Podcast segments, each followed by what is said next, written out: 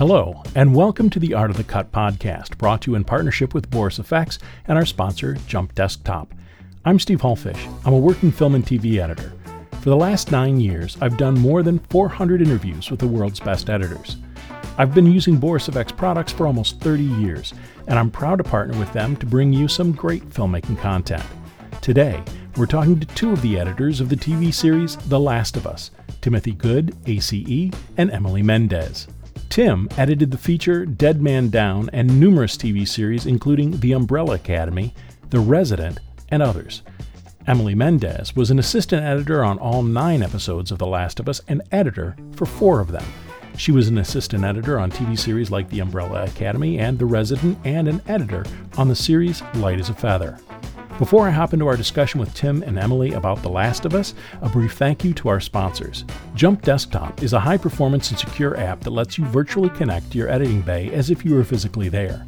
Keep all your assets in one place and connect to your powerful editing bays from anywhere. Jump Desktop's high performance remote desktop protocol lets you edit from any low powered laptop. With end to end encryption, native support for Mac OS and Windows, and multi monitor support, you can be productive from anywhere. Jump Desktop also has collaborative screen sharing for collaboration with your team.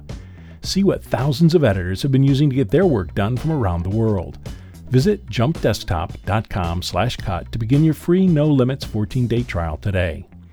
And to our partner Boris FX. I've been using Boris FX and Sapphire for almost 30 years, so they're not just a sponsor to me. I feel they've been a partner in my cutting room for decades, helping me to deliver on the creative vision of my clients, directors, and producers. For all of us, our work is about bringing a creative idea to the screen, and for me, Boris FX is one of the important tools I use to do that. To see how they can help you on your latest project, head on over to borisfx.com and check out the Boris FX suite, which includes Sapphire, Continuum, Mocha Pro, Silhouette, and Optics, all in a low cost monthly or annual subscription. If you want to read this interview with great visual support, you can go to borisfx.com slash AOTC. That site also has other great filmmaking content, so keep that bookmarked. And now, Timothy Good, ACE, and Emily Mendez on editing The Last of Us. I'd love to start with the relationship and how both of you guys started on the show. Let's let's do that. Tim, do you want to start and then Emily can fill in once you talk about her kind of stepping up? Absolutely. Yeah. Sort of funny. Like, I'd never anticipated even getting this job. And I got this job very late while they were already filming several months. And I had been trying to get this job for a long time as well. I am friends with Craig Mazin, sort of. I was through my husband, who's a writer, and they would come over. He and his wife would come over with some other writers. We'd have really fun uh, dinner parties at our house and silly things we would do like make 70s food and dare each other to eat them. jello molds, or what Je- are we talking about? Oh yeah, jello molds uh, uh, with raw vegetables inside. It was called ah. a cel- it was called the celebration salad, and I ate that up. So that's how I got the job. Actually, no, uh, no, seriously. But yeah, no. And Craig was at the time he was sort of showing us this trailer for a show he'd done called Chernobyl, and I just fell over watching it and said, "I know I'm right now. I'm just this guy in the corner giving you drinks." but I'm also an editor. He goes, Oh, yeah, I know your work. And I'd love to work with you at any point. And three years later, things don't always go as planned, scheduling wise. And all of a sudden, almost everything fell into place. A director that we had worked with on Umbrella Academy was about to do Last of Us. And he says, Oh, I want you guys to do it. And I'm like, Well, we've been trying to do it. That would be awesome. They already had all their editors lined up, but one of them had a scheduling conflict and dropped out. And that's when I got the call, and it was amazing. That's so fantastic. I was like, yeah, it was a wild one. And so I said to Emily, you know, we're we might get this Last of Us show. And uh, and could you explain your relationship to Emily? Oh yeah, of course. And Emily was my assistant editor at the time, also my co-editor because I had been working with her for a couple of years and mentorship is a big part of what I do. And so she and I had been working together on The Resident for a couple of seasons and had just done Umbrella Academy season three together. And I knew somewhat about The Last of Us, but Emily, when I told her that we were going to be potentially doing The Last of Us, had a different response. And that uh, was Emily, go ahead. That was, I was like, we have to do this. Like, this is my favorite game. I loved the game. I, I played it years before, and I it just felt so surreal that he was like, well, we might be doing this show called The Last of Us. I was like, The Last of Us. So, yeah, it, it was great. it's always good when you get somebody that has a passion for the project going into it. Yeah, yeah exactly. exactly. So so we were we we went into it like that, and the first thing that they hand us is episode three, which is the Nick Offerman and Murray Bartlett episode, which has sent the internet uh, into a tizzy, evidently. Yes, it did. Yeah, and that's how we got on it. Yep. That's great. And so then tell me about, and Emily, you can take it over from here. Tell me a little bit about your journey from being Tim's assistant to the work that you did on The Last of Us. Sure. So Tim and I have been working together, like you said, for a few years. And during that time, I would co-edit when I could and also just absorb as much information from Tim as I could. Because Tim is a wonderful mentor. He he's really like he allows his assistants to come into his room to sit to watch him edit. He explains things really well. He's a teacher and so I would just go and hang out in his room when I was done with my stuff for the day and just watch him cut these long surgery scenes on the resident. Cause I was like, how do you do this? Like, we did that for many years. And then once we were on The Last of Us, Tim knew that I was able to cut. And so we started on episode three. I was able to cut a couple scenes for that episode. And also working on sound design and all these other things with Craig because Craig is very specific about his sound design. So I was already working pretty closely with Craig. We're pretty early on when we were working on The Last of Us, getting the sound design to sound how he wanted. And so eventually it got to the point where we were working on many episodes back to back, and Tim needed a little extra help. And so, Tim, do you want to? Yeah, well, that's that's sort of when I was. I'm like, okay, I have three episodes going, and he wants me to start a fourth one that's, for, that's a lot of work. Yeah. And, and you know, I really lucky because for what, however this all uh, worked out, my sensibility, what I was doing, what I was bringing to the episodes was what he was looking for. And that was just sort of an amazing dovetailing of styles. And that really was wonderful. And Craig just said, I, you know, I want you to do as many of them as I can get you to do. And at some a certain point, it's like, well, there's only so many hours in the day that you can do a great job. You can sure do it. You just not necessarily going to do a great job. And knowing how supportive they're they have been in general to all of their crew, I just said, let's I'm going to take a chance here and, and, and risk it because I think that you know Emily is ready and she's in a position where she can help me. And also, the story we were about to do was a story about two women who were in love and falling in love together. And I said, well, Emily is a lesbian and she would really understand this in a way that even I, as a gay man, won't have the entire nuances for. And I think for Craig, that was really important to make sure all of these stories had a really a level of authenticity that he was really going for. And so I think between that sort of desire for authenticity and my need for relief, he saw the need to say, you know what, that's a good idea. And I, of course, I promised him, like, if anything goes wrong, you know, I'll work weekends at nights and fix it all. And he says, oh, so I'm, I'm not really risking anything. I'm like, that's pretty much the way it is. So, of course, I was gratefully correct. And I knew I would be because Emily's an incredible editor and she really just knocked out of the park the first episode we did together. And at that point, it sort of became this partnership. And every sort of step we took in the future was together. And it was really great. Yeah, I'm very, it. I'm very, very lucky that Tim pushed to get me in there from the beginning with co-editing and that he believed in me so much and that Craig allowed that to happen because that's not something that will always happen on shows. And so it just was one of those things where the timing worked out and then we just kept doing it together. Like it, it was great. I wanted to talk to you, Emily, about the work that you did with Craig before he allowed you to be on this episode, which you mentioned some like sound design stuff that you did and, and yeah. that kind of work. Talk to me about just what you think gaining his trust, having him know who you are as a person before you get this opportunity. Like it's it's that what's the old expression like luck is 90% being in the right place at the right time, whatever it is. Perspiration yeah. and and also that you're there, that you that someone knows who you are and knows that you're a hard worker. Yeah, definitely. So I was just approaching the show as I do with all my work is just I was just there doing my best, working and making sure that the sound design from the beginning was in a place where I felt like it was complete. And then as Craig started listening to it, he would give feedback. Tim and I are always working to push the story forward. Like, what is working in sound to go alongside with the story? And so Craig's notes generally are, are the same. Like, it's always very story based. And so all of us really connect on this love and understanding for story. And so I felt that from the beginning, when Craig was giving notes for sound design, like For instance, in the pilot episode, the there's a big plane crash in the in this town, right? So Joel and Sarah and Tommy are in their truck and then the plane crashes and they're waking up in this town. And originally the temp sound design that I had in there, it was kind of loud and chaotic, kind of just something that you would expect after a crash.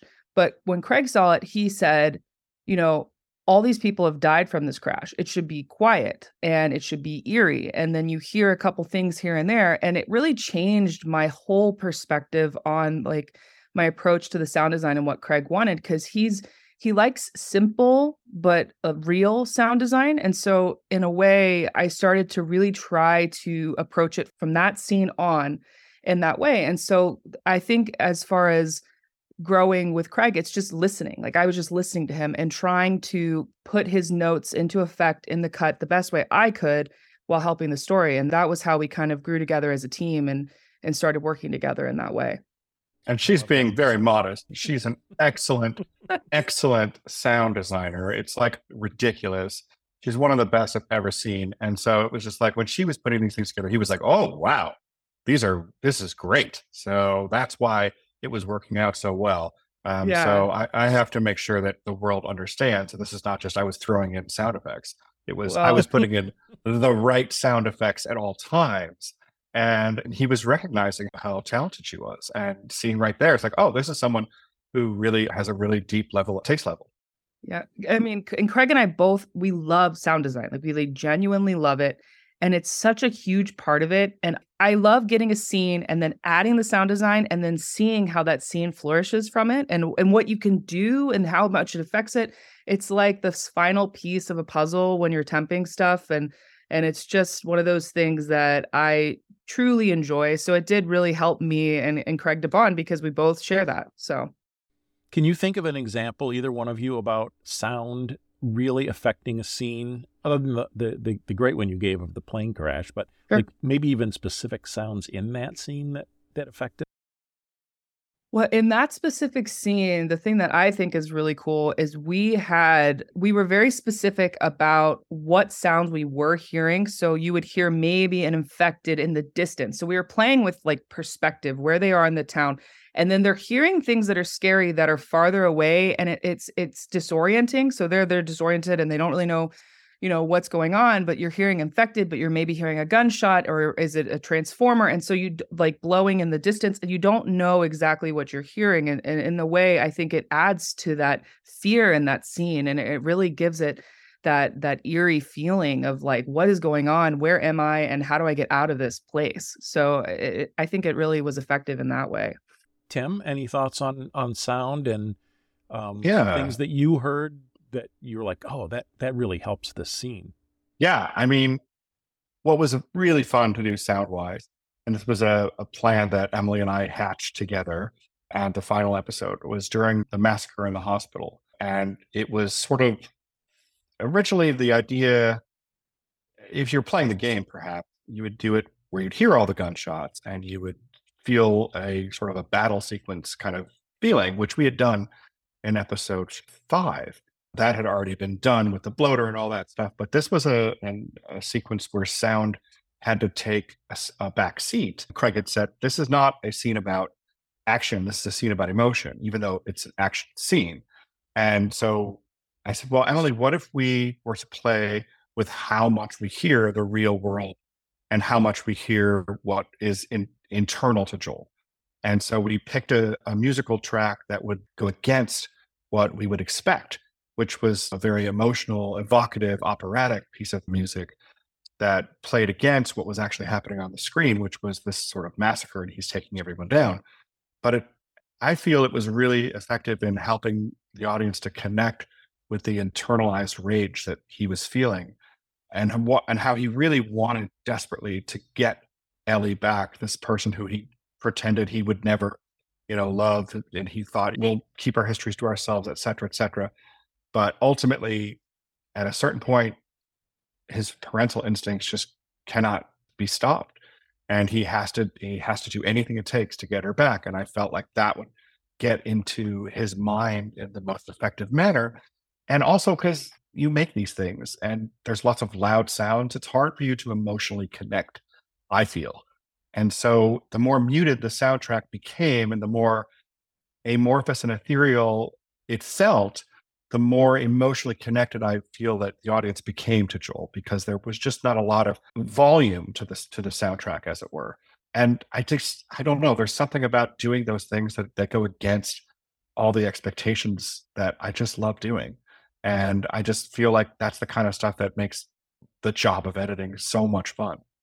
One of the other things that I heard you mention was that when you handed off that one episode to Emily, you felt like she would understand the characters, she would know them. You edited episode three, which was about two gay men. Talk to me about not necessarily your specific empathy as a member of a community, but all that and also just a human empathy of I could edit a, a, scene with two gay men and could understand, oh, well, they're in love like I'm in love with my wife, you know. For Let's sure. talk about empathy a little bit and how, why you saw that as a value and what Emily was going to do and why it was a, a value for you. Wow, it's a that's a great question. I am loving it. I mean, ultimately, empathy is what I think makes editors spectacular. And it's not a technical job, it's a psychological, emotional job. And the more you connect to the people that you're looking at and the, the, the characters that you're trying to show the audience, you want the audience to connect with these people, whether or not they're good people necessarily or bad people. They, they may be bad, but they may they also should be relatable. You must be you have to understand them.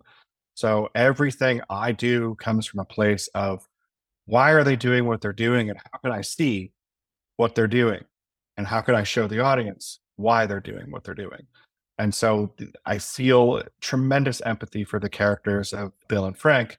As a gay man, it was easy for me to to connect, maybe a little bit more so because I understood sort of the secret language that has to happen between two men that may not have to happen between a man and a woman in when you're first meeting and you're starting to sort of suss each other out. So that helped me find little nuances that maybe someone who's not a person of this community would. Doesn't mean it wouldn't be a, still a great job. It's just maybe there was a little bit more. Maybe there was a little bit extra. And that was the thing that helped me in episode three. And I know for sure helped Emily in episode seven with the story of Ellie and Riley because again, it was a it's a it's a it's a similar thing, but also between two women in their teenage years. I just didn't have that experience, so I I'm like I don't know what that experience feels like, and Emily's like, trust me, I do, and so therefore I was like, yes, this is going to be the right thing. But you know, again, your question is about empathy, and and you're 100 percent right. Is that it's really about having an understanding of uh, what uh, that human characters just want what they want ultimately is to feel needed, to feel enveloped in love. They want to live a, su- a successful life. And what that successful life looks like is a, a life where you feel like you have a purpose. And in that way, the episode 103 episode with Bill and Frank was really easy to to create empathy for because it was really about everyone. And you know, Craig Mazin, who's a straight man, wrote this and said, I wrote this about these two people and I wanted to show in a way my relationship with my wife. And it's it's it's no different. It's this it's a story of longevity and a story of commitment. And so to empathize with these characters who make a commitment to each other is it's just a beautiful thing to be able to put together. It really is. Yeah. Emily, thoughts on your episode and the empathy you felt with the characters? Yeah, so that was definitely an experience that I had been through growing up, you know, falling in love with your best friend, not knowing if they feel the same. I think mm-hmm. I was truly able to pull from my experience to, you know, get pieces into the cut that to me felt real. But ultimately, even if I hadn't have experienced that, Tim and I are always watching through every piece of footage and we're always marking up everything we see. For me, when I'm marking up dailies, if I see a moment in a character where it feels real to me or I feel some kind of emotion, I will always mark it and I'll try to get it into the cut because we are trying to incorporate that empathy into our scenes if you know it calls for it but we're also just trying to make our characters feel real and support them because the whole thing uh, that we're doing in our jobs is to just bring to life these characters, these beautiful characters that Craig has written on the page and then our great actors have brought to life. And so, you know, we're very lucky that we have such talented actors that gave us so much to work with in these episodes. Bella and Storm in the Left Behind episode just gave us so much to work with. And so when I was watching those dailies, I was feeling before I even had the scenes together.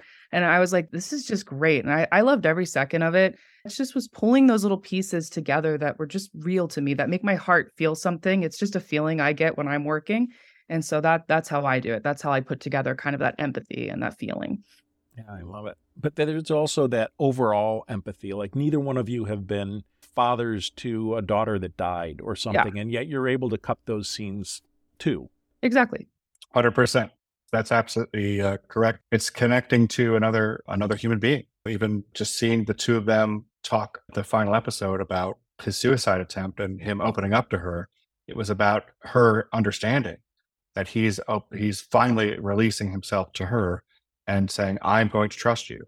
And for me to understand and decode that that moment is about an understanding of a trust between a, a daughter and a father in, in, in, a way that maybe I would understand between my, my dad and myself. So I, I, I sort of looked at it from the Ellie perspective and saw it in that, in that way. But yeah, hundred percent. It is, you got to have empathy for this job. One of the other things I heard Emily say, which I, I loved her fearlessness in talking about it, because it happens to all of us is she went for what she thought was the right idea of putting this plane crash audio together. Probably was fantastic, sounded great, but not what Craig wanted. Talk to me a little bit about ego and being able to say, oh, well, I didn't totally fail. I just didn't have his idea, right?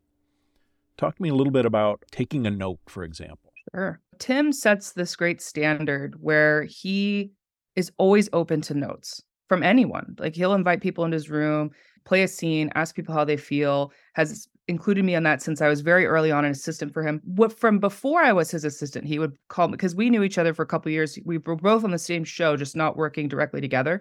He would call me into his, his room then. So he's always set this standard of, you know, notes are not a bad thing. It's a collaborative effort. And both of us have the same feeling. Like it's all about collaboration. It's all about getting the story to where it needs to go.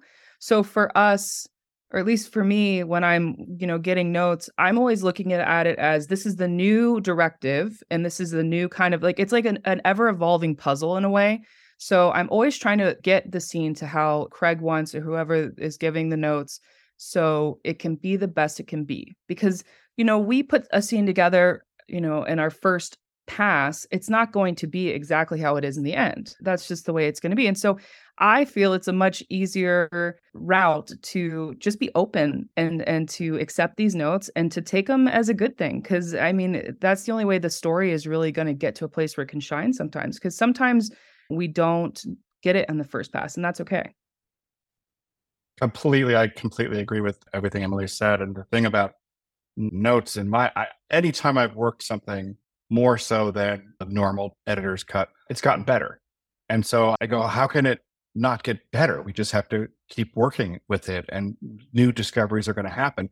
If you just are accept it as functional, then it may not reach its full potential. I've learned that early on when I was mentored myself, where I was being told, keep making changes, keep making changes, because the whole process is what is that what it's about is about making adjustments and then new discoveries are going to happen. And then at a certain point, you're going to say, all right, this one's done. We've really got to the place we should be at. And now we're really good. We've gone through every iteration and we've landed on the thing that works the best. Um, and if you don't do that, and I've seen a lot of people who say, oh, this is, you know, exactly how I did it the first time. I'm like, well, yay. But I don't think of it as eh, my ego is not about that. My ego is about what is the story affecting people in the world.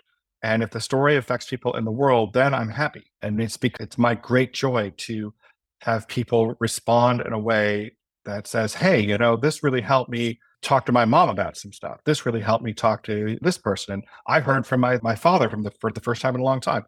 That's the joy that I think we get out of these things. And, you know, editors are very emotional people and we want to see our work, you know, recognized. And this is the way that it gets recognized. And it's a beautiful way is that people around the world will say this you created these these moments and these connections and these stories that really helped us all see our, our families and friends in a different way. Let's talk about the the idea that Emily mentioned about seeing truth in performances and just as you're going through dailies, either how you note that, how you find it, and how you use it, those moments of truth. Okay, that's a good question. We have a, a methodology, and that's like we have this sort of weird locator system. We call them the, the, the colors, and each color has got a different heat map to it, as it were. So a green locator is a good thing and you definitely want to get a green locator. And a green locator means, hey, that that really hit me. You know, that was a good moment. That could be useful. Could be is the the operating word. Um, be, yep. Yeah, words. And then once in a while, something comes along that we look at and go, oh my god, that is incredible, stunning, and it must be in. It must be in. It is in the film, and we put down a magenta marker. So it's the magenta marker and we will put that down and basically say this has to make it in. There's no way. And, and and if we go back to this daily and I look, see a magenta marker and I cut it in and it's not been in there, I go to myself, what are you thinking? Because this was the thing that you saw the very first time around, and it affected you in such a way that you said, This is magnificent. Because again, editors all know this, but we only see things once, you know, and have a fresh eye once. And so you can only approximate the feeling you get. And so we just throw down a magenta marker when there's something that great. And so a lot of times what I'll do is when creating and using these moments of truth is we'll just sort of cut the scene and see where see how many green locators show up in the scene. And they go, oh, there's them. There's there's a couple of them. Cool. And as you're doing notes and changes, you use those green locators and you sort of replay them again and you see if there's anything in them that now functions, you know, sort of like re-rolling or replaying a chem roll and seeing things new again, going, oh, fresh perspective. And it's a way to sort of sneakily go through and, and just sort of see as many of the reactions that you had marked in the beginning. I mean, obviously you can still watch it all over again, but this is a way to like sort of uh, go through very efficiently and find those things. And of course, if there's that magenta marker that you, you you see and you go, why is this not in there? What do you what did you do? There may have been a magenta marker that was better. And that does happen sometimes. And you go, well, I guess that one trumps this one. But that's how I would generally approach is it like it's it's knowing that those moments of truth exist in the dailies that we have put a little like little ding ding ding little bell on.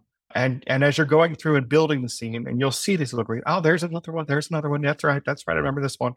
It sort of is a, a, a snowball effect of good things that happen that's kind of how I do it. Uh, Emily, do you have a different methodology there? I totally use your same methodology because I think it's great and it's helped me many times. And I also love how excited we get about the magenta markers. Like when Tim and I are like watching scenes together, like he'll be like, "Oh, this was the magenta marker," or I'll be like, "That was the magenta marker," and he's right. Like it's stuff that we we mark for ourselves to remind to to remind ourselves to use it. And I actually have an example where I didn't use the magenta marker, which was when we have the character Anna, who's Ellie's mother, and she's just had Ellie, and Ellie's you know, this she's is just given. This what? is episode nine. yeah, the, the finale episode, and so she's just given birth to Ellie. And originally, that scene it was a little shorter when she first says hi to Ellie. And when Craig first watched the scene, he said he wanted there to be a longer moment between Anna and Ellie of her like taking in her baby, like taking in this joy of this baby. And so when I look back at the dailies, I had two magenta markers that I had not used. And I put both of those pieces in. One was like the shot of the little baby feet by the jacket. And then I think one another one was like the little hands. Like it was this little tiny cuteness moments where I was like, these are like again, they made my heart feel something. So I they got the magenta marker. And both of those I put into the second pass of this cut. And then Craig loved it. And I was like, why didn't I have my magenta markers in from the beginning? So, like Tim's saying, like, it's this, it's you're watching the, the dailies for the first time. It's your best way of like marking, like, this made me feel a certain way. And I think it's great. I, I love everything about the magenta markers and their whole locator system. So, Magenta markers, that is not the color I would have gone for. What's the uh, thought behind the color magenta? Like I would, uh, I don't know, yellow, red. Yeah, no, orange. It's, pure, it's purely for alliteration. It's just because it's magenta marker. So okay. it. it's, it's alliterative. All right. I'm trying to think of another good M color, but I can't think of one. You can't so. do it. Yeah. Mar- oh, but what if it was a really locator? Work. Lavender locators? Lavender oh, locators. Oh, wow. Yeah. That yeah. could work. Lavender locators. All right, Th- that's very interesting about the markers, and those are the only two colors for for the both of you. Generally, yeah. We, I mean, there's we, like yeah. Go ahead.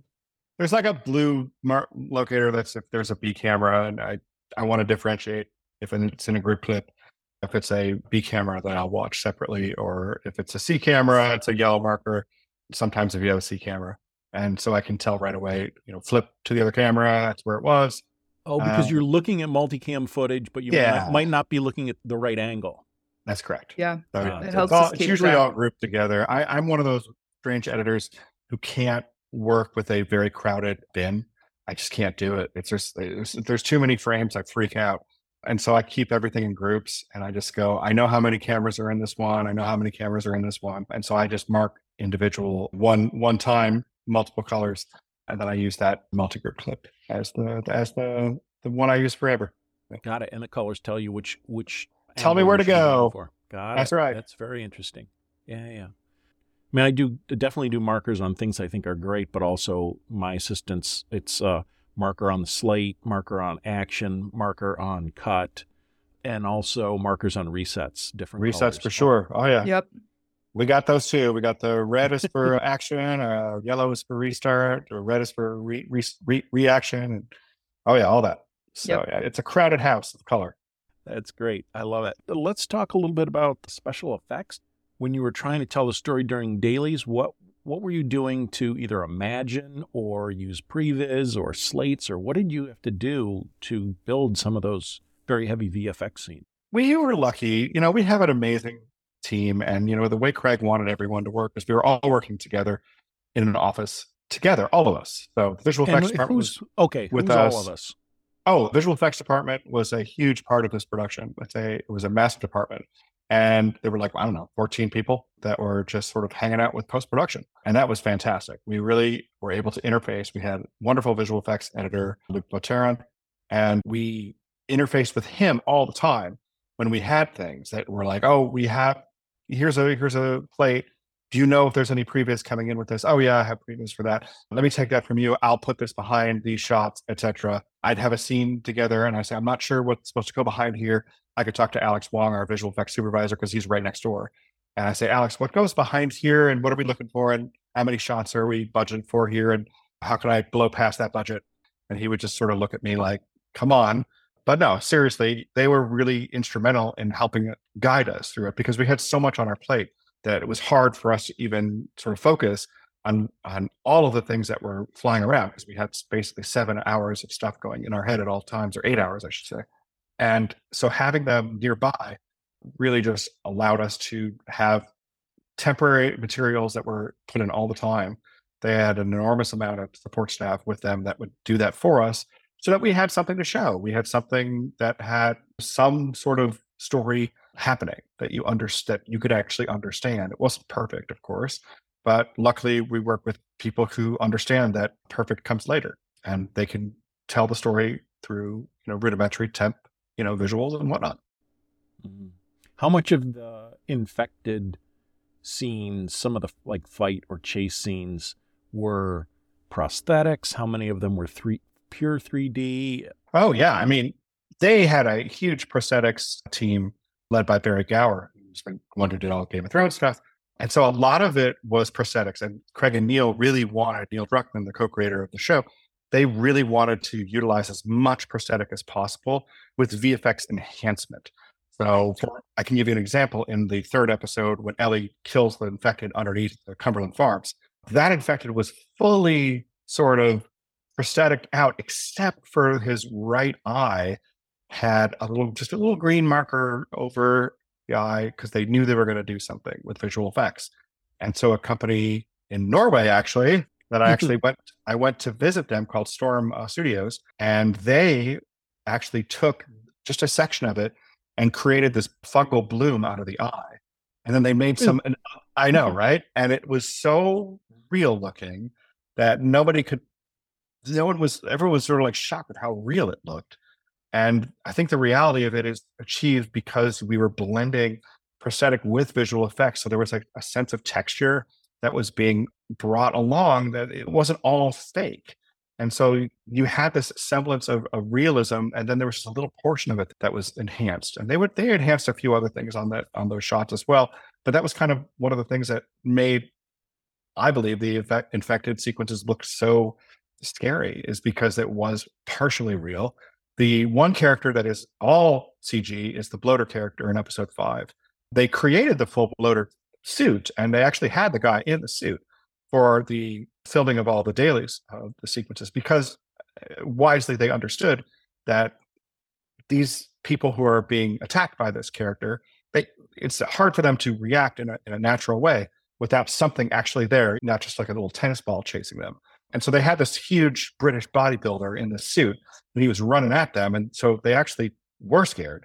And it allowed the visual effects department to scan the suit that, that Barry Gower and his team had created and allowed them so much more detail at the sort of the intricacies and the anomalies of the suit. So it wasn't this perfect thing. So when you see that character in the show, you can't really believe it's CGI. It, it feels like it's real. And it's mostly because they they did a whole passive of it with a real prosthetic and then they swapped out for the plates at the end. People were in much more in, in fear and and the ability to see how the firelight would play off the prosthetic allowed visual effects to do a better job of integrating the character. So all of those things helped to create a CGI character that just was seamlessly integrated.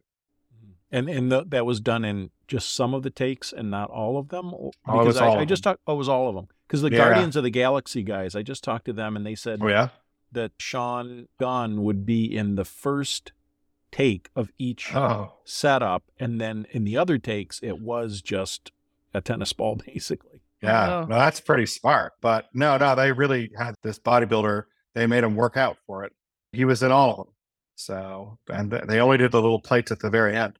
And that was that. So I was just using the plates for the, the character to be inserted later. But he was doing all the work uh, and the body of the scenes. For a tech geek question, sure. When you did that, you were cutting with the bodybuilder and then carrying the plate underneath on a track? Yep. Was that yep. it? That's exactly right. And then when the time came, the plate would be turned over, and then we would get an animation back from Weta, and then that, that animation would then be cut in, and then I'd recreate the edit with the animation. But yes, it was tricky to do at, uh, at first because we had to use the prosthetic for people to understand what was going to actually happen. But we also knew that the prosthetic was going to be enhanced a thousand percent. So of course I would do little tricks like speed up here and there, take frames out to try and give it a little bit more of a sense of more otherworldly and human, just in the process of trying to just sell the sequence.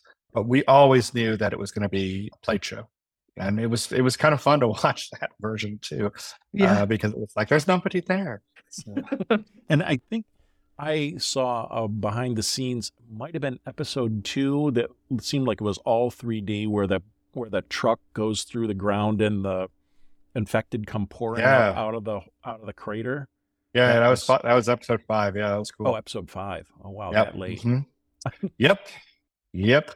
No, that was a great one. That that truck was a CGI truck. It went all the way under, and then the infected coming out was actually a combination. Because again, they're so good at this. They understand that a combination of real people and digital characters is what gives the the, the sense of realism. Is that there are real textures that are interacting with fake textures. And those fake textures then blend in and you kind of see the reality of it all. So all of those some of those creatures were created to have more speed and velocity than the actual human beings that were in full prosthetics. And that was a series of background extras in full prosthetics that were rushing out of that hole. It was crazy. And they did it many, many times. And I was amazed that nobody really got hurt. So, but they're always about safety there. So that's why I'm sure nobody got hurt. Emily, any thoughts on VFX and dealing with those and trying to either use your imagination or what you were doing throughout the process of a VFX shot? Sure. I'm like Tim said, I mean, the mixture of them using prosthetics a lot of the time really helps. So if we had like the in Left Behind when Ellie and Ellie and Riley are attacked by the infected, that's a guy like he had prosthetics on. He was pretty scary before they even touched anything on him. Like we had our actors reacting to normally like real things and and and so i think that that made a difference and and, and it helped with the edit too to be able to see you know these infected characters right there. So, really, for the most part, we had visual effects helping us just kind of in that regard. But there is a scene in Left Behind where we did have to picture like what was happening. And, and that was when Ellie goes into the mall and the lights are not on yet.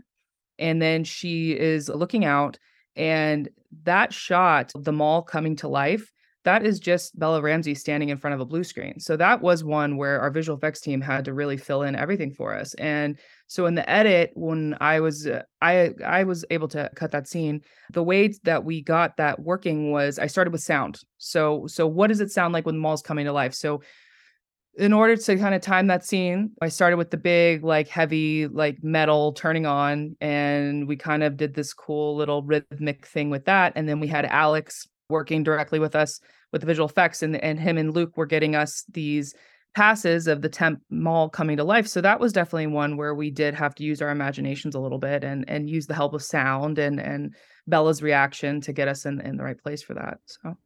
I love the idea that you mentioned that you started with sound. I, have even heard from the VFX guys that the sound helps them. Like that they're like, oh, I can I can work. This gives me something to work with. Yeah, exactly. And we, th- yeah, so we had that sound in from the very beginning, and then Craig worked closely with them to get it exactly how he wanted. But but the sound was was the one of the first things for that that we had. So yeah, it definitely mm-hmm. allowed them to figure out how the picture was going to be adjusted and how they could feel that the lights were turning on in sequence mm-hmm. uh, once you you had done that. And they, you know, the way they did it, they turned around on on Ellie. They had practical lights that were replicating that, and so we were able to look at the way that they were turning on in her eyeballs and see how that was happening. Yep. Mm. Well, I want to start with Emily with this question, which is more about the structure or building tension in that episode, because, of course, as an audience, you're like, oh, this has got to be a dangerous, scary place, but it's being presented as, hey, we're all safe here. It'll be fun. Talk to me about what it took to build tension in that scene leading up to what you know is going to happen. They're going to be attacked. Sure. But, you know, I, I really enjoyed that. And then it, Tim can maybe follow up with an episode of his where he had to build that kind of tension. And yeah, well, this is a fun one because so in Left Behind, we have that scene where we see the infected come to life, right? So after that point, you know that he's going to be lurking or attacking them at some point.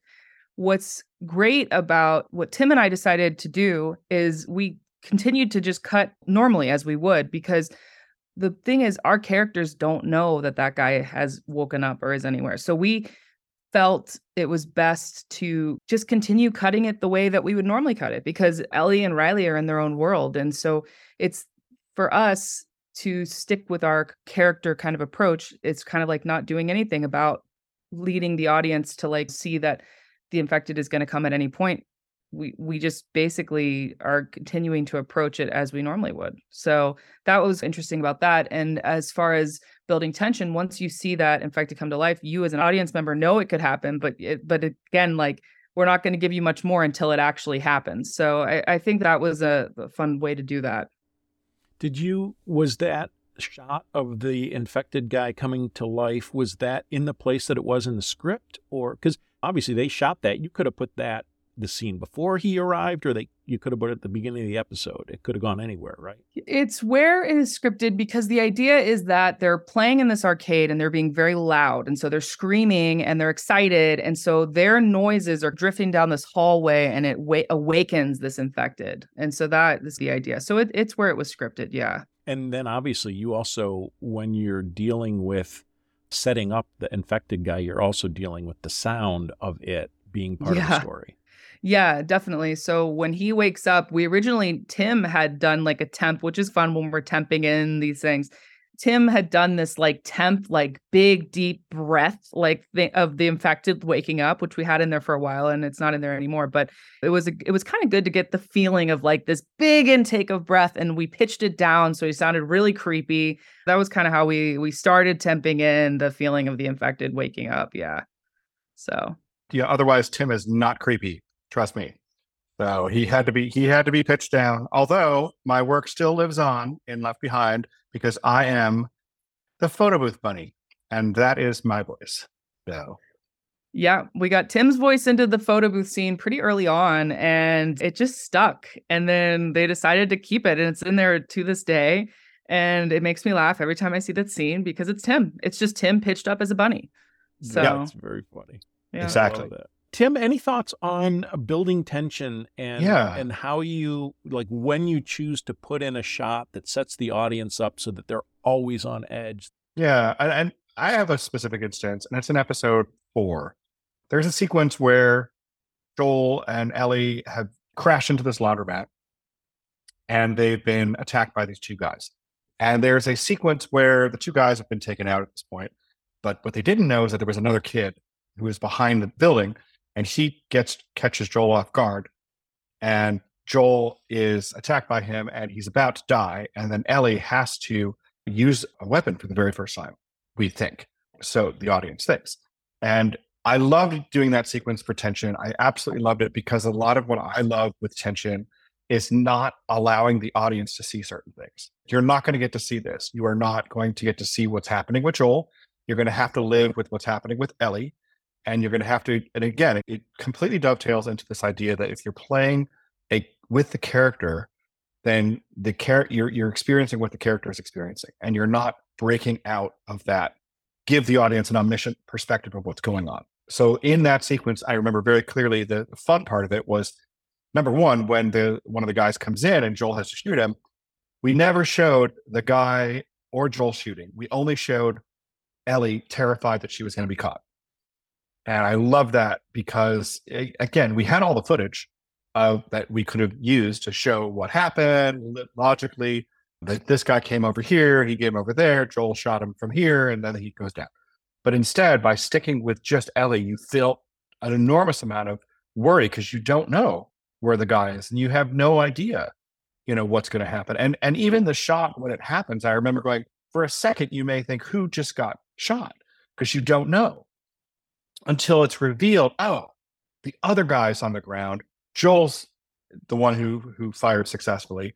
And then when the other guy bounces in, you have to then are stuck with Ellie and you have to she has to go rescue him because she doesn't know what's going on with joel all she can do is hear and so i wanted to prevent the audience from seeing what's happening with joel so that they could feel the tension of being with ellie and i broke that only one time because there was a moment where i really had to understand that there was a real threat to joel's life and there was a really great shot of pedro being strangled and i said well it's a threat to character so it still works and so it was my rule was always if it's about the character or a threat to the character, then those shots are functional and I'm used them.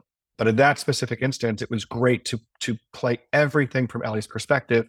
We were never with any other characters because again, it prevented the audience from having any kind of comfort as to knowing what was going on. And that's how I love to play with tension in that way is I like to prevent the audience from always knowing what's going on because again if they know what's going on if they see if they can even predict for one second what's about to happen because they've seen something that the other character who you're supposed to be following has not seen, then it doesn't work. You know, you've blown it. And I think that that sequence is one of my favorite sequences because of the tension it creates in the audience by withholding their ability to see what's going on. I, it's so funny because I, I've only seen the show through once, and I remember that scene. And what I remember is not at all what actually happens, the plot. My memory is of Ellie and her fear of what's going on and and am I going to be left alone forever? Yeah.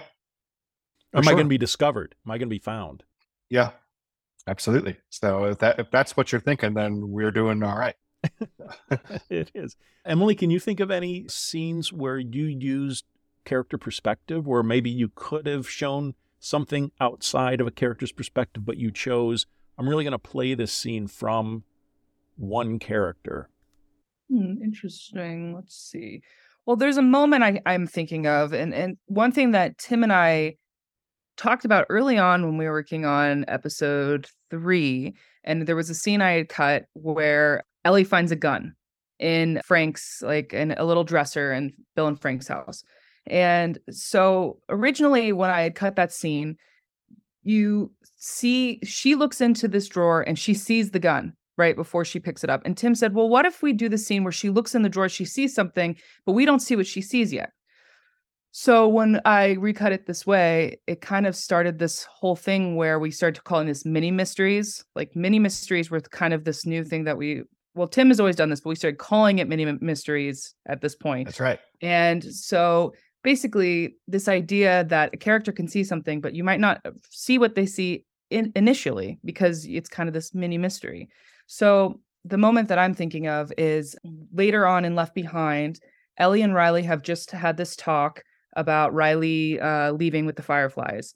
And Riley says she's got one more thing for Ellie. And so then Riley gets up and she she walks away.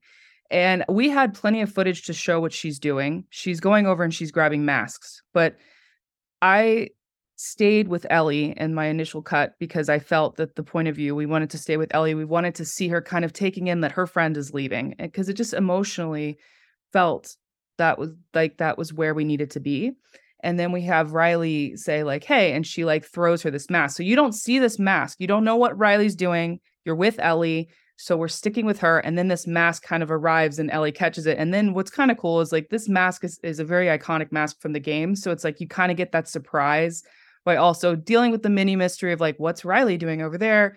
So I, I just think that sometimes that's kind of a cool way to deal with the scene. Tim has taught me that these mini mysteries really do pay off because you kind of get your audience being like, huh, like what's happening over there? Oh, what is that? Is that a mask? It's the mask from the game. So that's just an example of one of those moments. It's like a five second mystery. That's the best part about it. it yeah, yeah, have, yeah. There's it so doesn't have to short. last long. Yeah, exactly. But, but, that's the beauty of it is that for five seconds the audience is going, well, what is that? So, and yeah. then you and then you you don't you don't tease them for too long. What's in the drawer? What's exactly. in the drawer? Exactly. What's oh, the it's drawer? the gun. What's really in the box? The What's in the box? box. Exactly. you got it. I want to ask Tim, since we already know Emily was a huge fan of the game. I, believe it or not, did not know. Um, well, I mean, I, I knew once I started watching the series that it was based on a game, but when I first heard about the series, I did not know that. Tim, did you know anything about this game and did you decide to play it during or before you started editing it? I didn't know much, honestly. And it was a weird thing because I got again, I got the job late. And I'm like, I don't I don't even have time to even play this game. Because A, it's on a PlayStation, which I don't have. And they, you can't and you can't get them. They're impossible to get. So there was just like no way I was going to do it. And then I remembered I had a job a decade ago for Bad Robot, and one of the producers over there said, "Don't know too much." Because if you know too much, and I said, well, wait, I, you don't want to read the scripts? Like, he's like, no, don't read the scripts. Because if you know what's going to happen, then you're going to wait for it to happen and then you're going to know what's happening and blah, blah, blah. So maybe it's better that you know as little as possible because then when you approach everything that comes into your, your brain and, and your process, there's nothing attached to it. And you're just going to put it together in a way that you think is, is, is the best. And you're going to be able to know if something's working or something's not because you have no preconceived ideas about what it is. And so I said, well, you know, that's not a bad risk. And I kept thinking also that uh, because I don't play games and uh, video games per se, there's going to be a lot of people like me who aren't going to know this. And me. exactly like you, exactly like like Steve. And so I said, there, there has to be an ambassador for that person. And I'm happy to do that because I think, and also I think what happened was I just wasn't as I know this seems silly, but I wasn't as nervous about like living up to the game because I didn't know what the game was. And luckily, Emily, you know, had, knows the game, so she would like be like, "Yeah, this is good. You know, you're, you're doing good." So she would make sure that you know and there were little things she would adjust me. And she goes, "This you're going to want to pay attention to," uh, and I go, oh, "Okay, great. Tell me a little bit about that." So she would, and Craig would do the same. He's like, "Ah, like what you did, except here, I want you to pay attention to this." Can you oh, think okay, of fine. any examples of those things other than, oh, like, for, for example, sure. the mask that Emily just mentioned? I had no yeah. idea that mask was in the game and that it would be oh, an yeah. important reveal. It's critical. Mm-hmm. I got a couple of examples for you. In the third episode, Ellie and Joel are packing to go away. They're packing the truck up and they're just randomly putting some clothes together. And we had so much different coverage of things that they were putting away. They were putting away cans, they were putting away whiskey, they were putting away toilet paper. And then Emily just saw this red shirt coming out of uh, a women's clothing thing. And she goes, Ah, Tim, that shirt is critical. And it's going to be a great little mini mystery for our little friends who played the game because they're going to know that, that, that this red shirt is the iconic shirt that she wears for the second part of the story. And if we just show the back of it, so you can't even see the front, and they, you just see the color, and she looks at it and goes, and then puts it in, in the bag, they're going to go nuts. And then later on, when you reveal her in the shirt, they're going to go, that's the shirt. So there was a little moment where she's like, if there's anything we have to keep in this montage, it's that, because that is a critical little moment for keeping in the game. There was a second thing, and I forgot what it was. Emily, do you remember? Uh, yeah. So it's the same episode, episode three, and it's when Joel and Ellie are going into a gas station and Ellie runs up to the Mortal Kombat ga- game. And oh she's yeah, like, yeah, I had it. a I had Yeah. a friend that knew everything about this game, and I said to Tim, I was like, you know, what she's talking about, right? And he was like, of course, No. no. And uh, I was like, that's she's talking about Riley, who's super important and will be coming up, you know, later. So He's like, so Um, make sure you uh make sure you do something special over here and make sure it means something.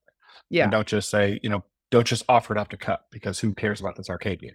Yeah, and th- these were good little details that we like that I was able to talk to Tim. We were able to get in there early. That Neil and Craig would have gotten these in there eventually, but I think it just helped our it helped our pipeline to like have those in there early on in the cuts that Tim and I were turning in. So Yeah, and it made, it, it, it made them very happy to know that we were thinking about these things that they had meticulously designed.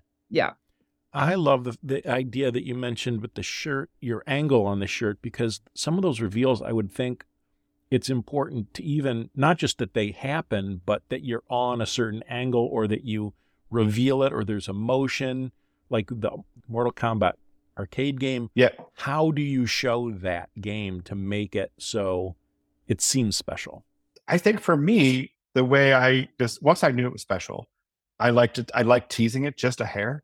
So the was I would use a shot where it's it's being framed on the side as though it's a shoulder and over over the shoulder of the game. So the people oh, that so the people that really know it, they're like, yeah, they're like they think they've the seen game?" something that, Yeah. that that you're not going to reveal. Exactly. And and then I waited just a hair because I went back to Pedro because I'm, I'm just giving them a little bit of a little rope to to wait to see it. And then it cuts around and you see Mortal Kombat and you go, that's the game.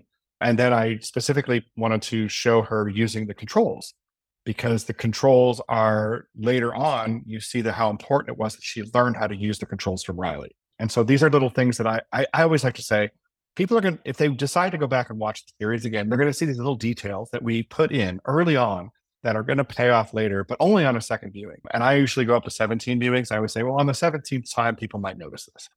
And sometimes i've I've seen people see things 17 times they'll say i've seen this off like 17 times like okay cool then did you see all the things i put in there for you because on the 17th time you you better have seen this thing because i really laid it out there for you That's very funny. I want to be respectful of your time. Is there anything else you guys want to chat about with either specific scenes or things that you really think are important that editors might be interested in knowing?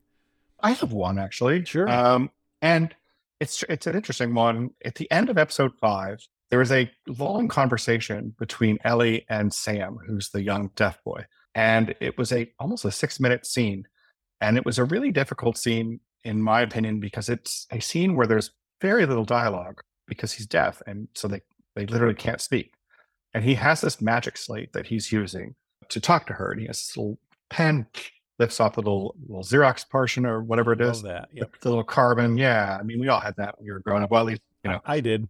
Yeah, exactly. Steve and I did.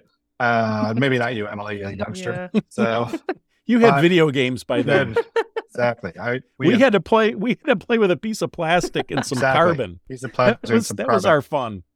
Yep, and that was the best we had. But there was a that was a tricky scene, and editorially, I, I thought like this can get repetitive very quickly, and it worried me because it was sort of the same thing happening over and over. And how can I possibly a make this not feel repetitive, and b make sure that it is emotionally working? And I saw a shot, and it was later in the sequence where Ellie was silhouetted behind a light in a profile. And I recognized when I was looking at that, it made me think of religious icons and saints and whatnot. And it made me look at the story again and read the scene again and, and say, you know what?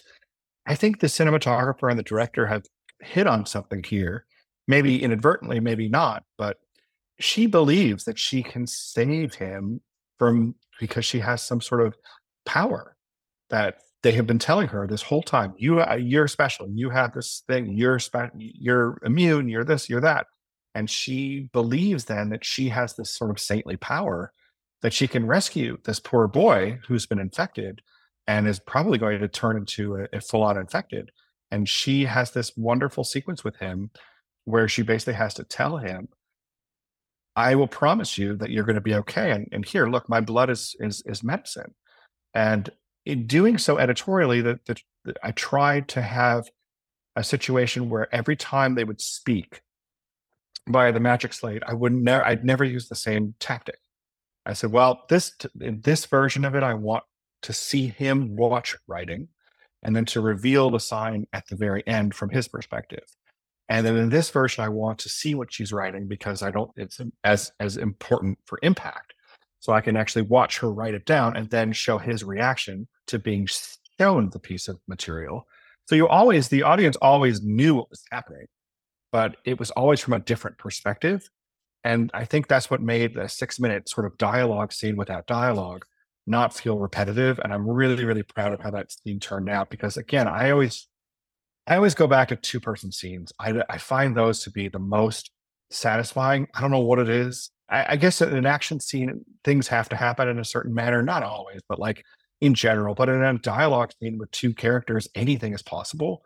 And so when you can do it in such a way that hopefully the audience never feels like they're bored or they're always interested in what's happening or there's an emotional turn that happens that sequence to me is is right up there with some of the best things i've ever done because i spent i think a full day on that guy.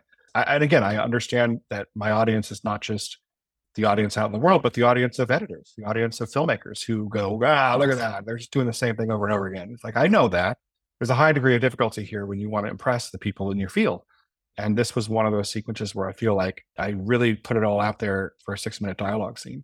And it had to be without music also. There was nothing that could guide you until the very end when she realized that, or when she thought that she was promising him this, that she was going to protect him. So it was a risky thing. And I'm super proud of how it turned out and super proud of how the end turned out, having again no music for the sequence where the two brothers end up dying, because that was a really heart wrenching scene to put together. And I knew it couldn't have any music. There was no no music re- required. That was too devastating to need any kind of commentary whatsoever. So those are that's the sequence that I I just really wanted to talk briefly about. And thanks for giving me the opportunity to. Yeah, Emily, one of your scenes that you wanted to talk about that might be revealing of the craft or or your hard work. I think for me, one of the more challenging scenes, but also one of my favorite scenes that I got to work on is the scene where Anna gives birth to Ellie, but it's also it's not just the birth part. It's the it's her running up to the farmhouse and running away from an infected. There were so many different things going on in that sequence. And first of all, it was the it was the opening of the episode. And so you have, you know, it's the opening, it's got to catch us, but it's like you have a horror element of her being chased by this infected, but then we also have this thing going on where she's giving birth. So we had to incorporate a lot of things into this scene while also like not being too confusing. Like we want people to know like she's going to give birth, she's being chased by an infected. So I think for me just kind of weaving in these ideas of being scared, her giving birth and also while also hiding in this house was pretty difficult in a way. And we also used a lot of sound in that sequence where she finally gets up to this like top room and she's kind of hiding from this infected woman who's been chasing her. And throughout the scene, one thing that's really cool about the sound in that scene is you hear the infected's voice, like her screaming, and it's getting closer and closer slowly as we go on. So you know she's like closing in on Anna as Anna's trying to find a place to hide. So that was something we had tempted from the very beginning. And then once Anna is up in this room kind of hiding, you hear this infected break in. So the all these sounds that we had to incorporate, all this temp sound design work that went into it, it was a lot of work, but it was one of my favorite scenes to work on just because you have that nice moment at the end once she does give birth to Ellie. You get then you turn this scene that's like this horrific scene into something that's then beautiful. So I got to touch on a lot of different genres of a scene and I think that was a great exercise for me to do. I'm very proud of that scene as well. Yeah, and you see a, you seamlessly executed those those tonal transitions. I was that's what that's I, I what I was just about yeah. to say. It's the tonal transitions that are difficult yeah. there because you're so scary, but you're also this amazing moment of birth that's the opposite. You know, yeah, this motherly moment. Mm-hmm. Yeah, it's so powerful yeah it was very powerful to work on and just like even again like watching the dailies i was like this is just the best stuff ever to get to work on and and so like when you get to get to that part where you're in that little bubble with her and ellie and, and you just feel that it, it just is everything so yeah it was great.